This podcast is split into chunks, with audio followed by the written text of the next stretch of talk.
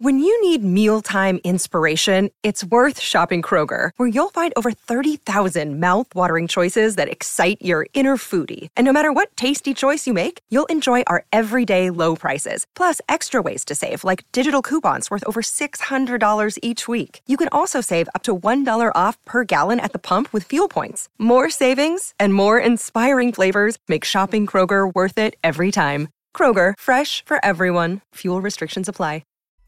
What up, everybody? You're watching NBA Now by Chat Sports. I want to make sure you guys are subscribed to the channel because the NBA trade deadline is eight days away, and we're going to be going live for the trade deadline, keeping you up to date with everything that's happening around the NBA, all the trades, everything you need to know. So, subscribe and turn on those notifications. Hit that bell icon. It's probably right here, right underneath me. That way, you get alerted when Chat Sports goes live for the NBA trade deadline.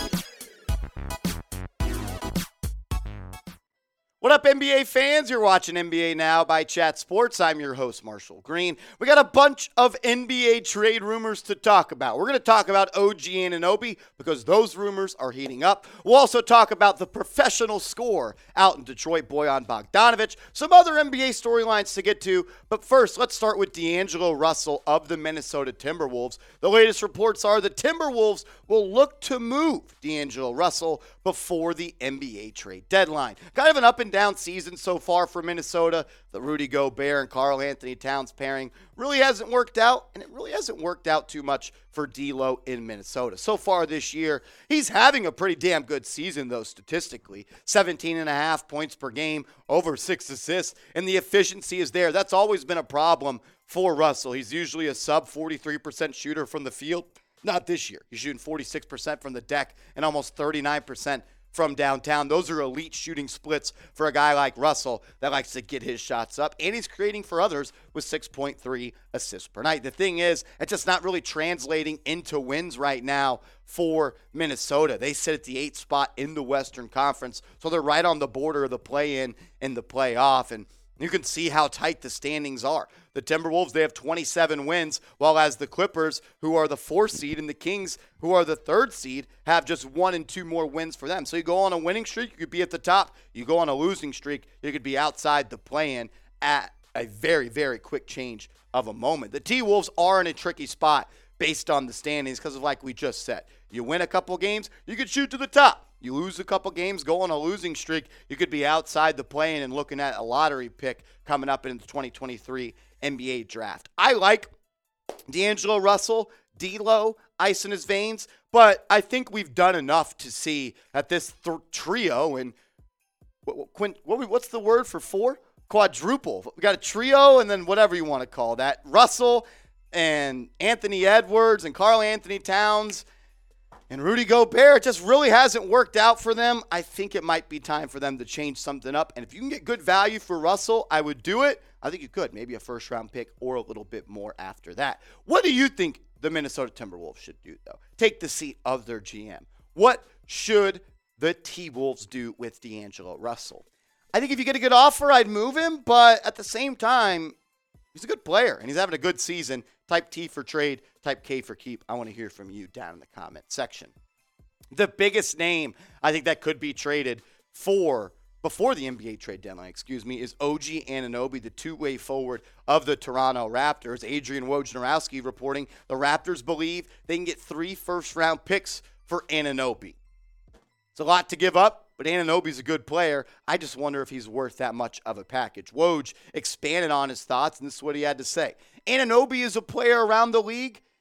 There is great interest in him at really probably the most important position in the league at that wing forward. You know, six foot seven player, two way player. I think there's a belief that Toronto could get as many as three first round picks in a deal for Anunoby if they decide to move him. It just hasn't really worked out for the Raptors this year, and that's why Masai Ujiri is possibly thinking about moving on from a guy like OG.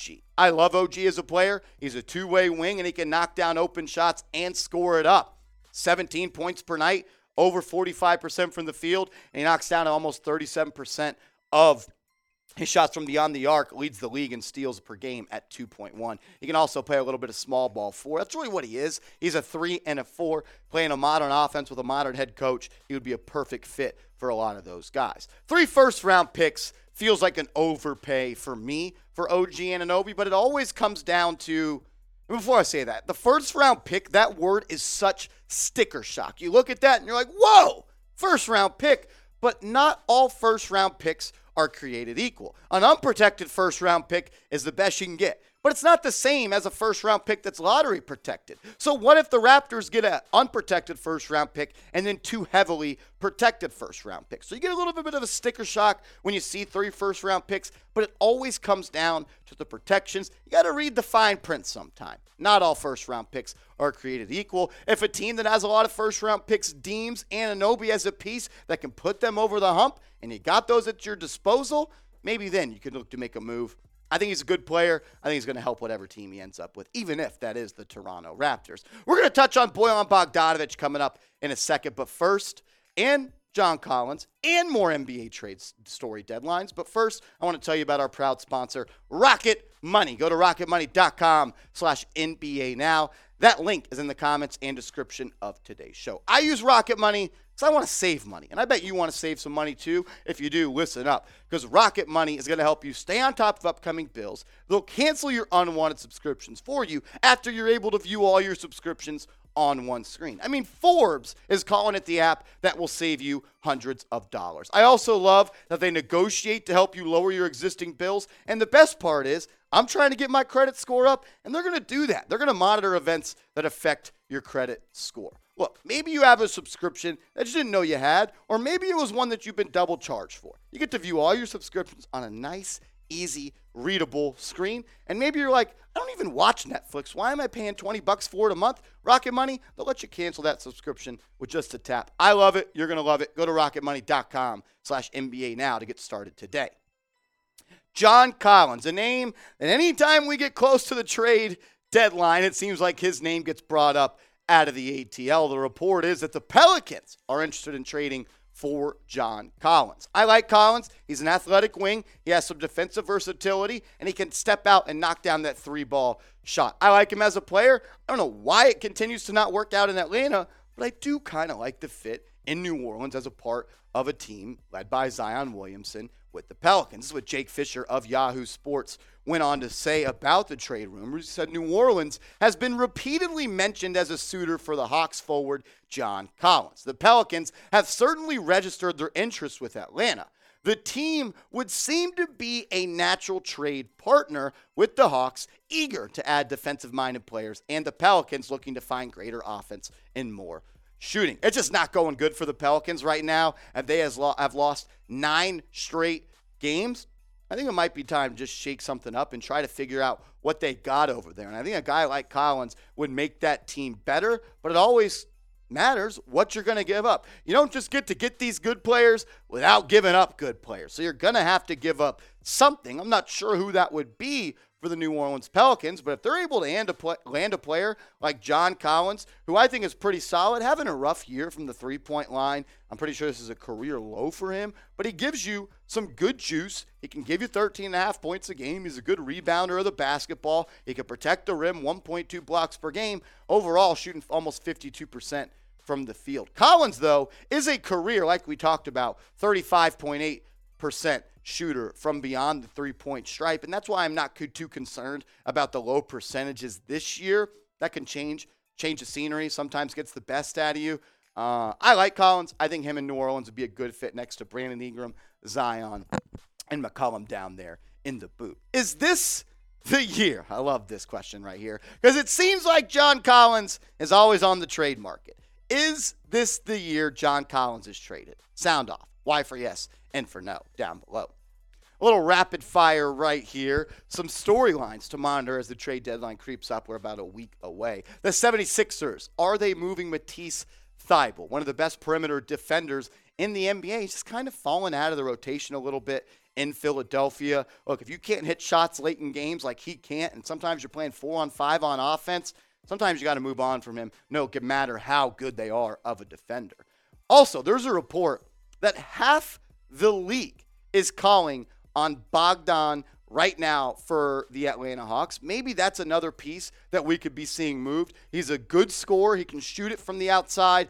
I just wonder how much more he can give you as a winning piece besides just being a guy that can knock down the three point shot.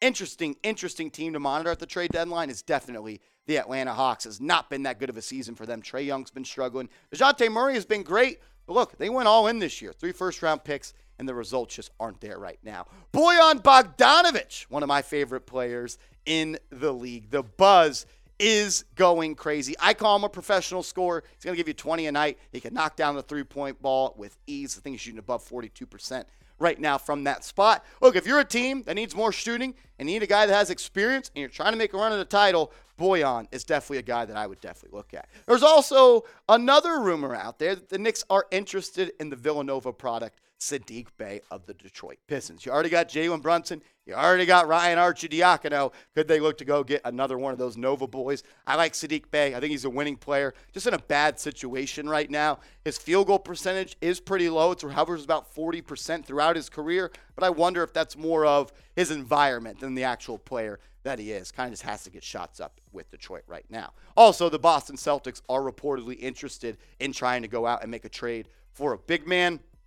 I like Al Horford. I like Williams. But sometimes you just need a guy that you can put out there and just dominate the paint, own the boards, because I think that's kind of the Achilles heel right now for the Boston Celtics. We know that they're a team that's a title favorite with Jaylen Brown and Jayson Tatum and all of those players they got right there. But I think they could use another bench big to come in, play some defense, own the boards, give you a little bit of scoring punch off the bench. The trade rumors are heating up, and that's because the trade deadline is almost here. Look, no place on YouTube is going to keep you up to date like we are here at Chat Sports and NBA Now on everything surrounding the NBA. There's going to be a trade, and we're going to be live breaking it down. We're going to be live February 9th for the trade deadline. Make sure you're there. If you're not there, what are you going to be doing?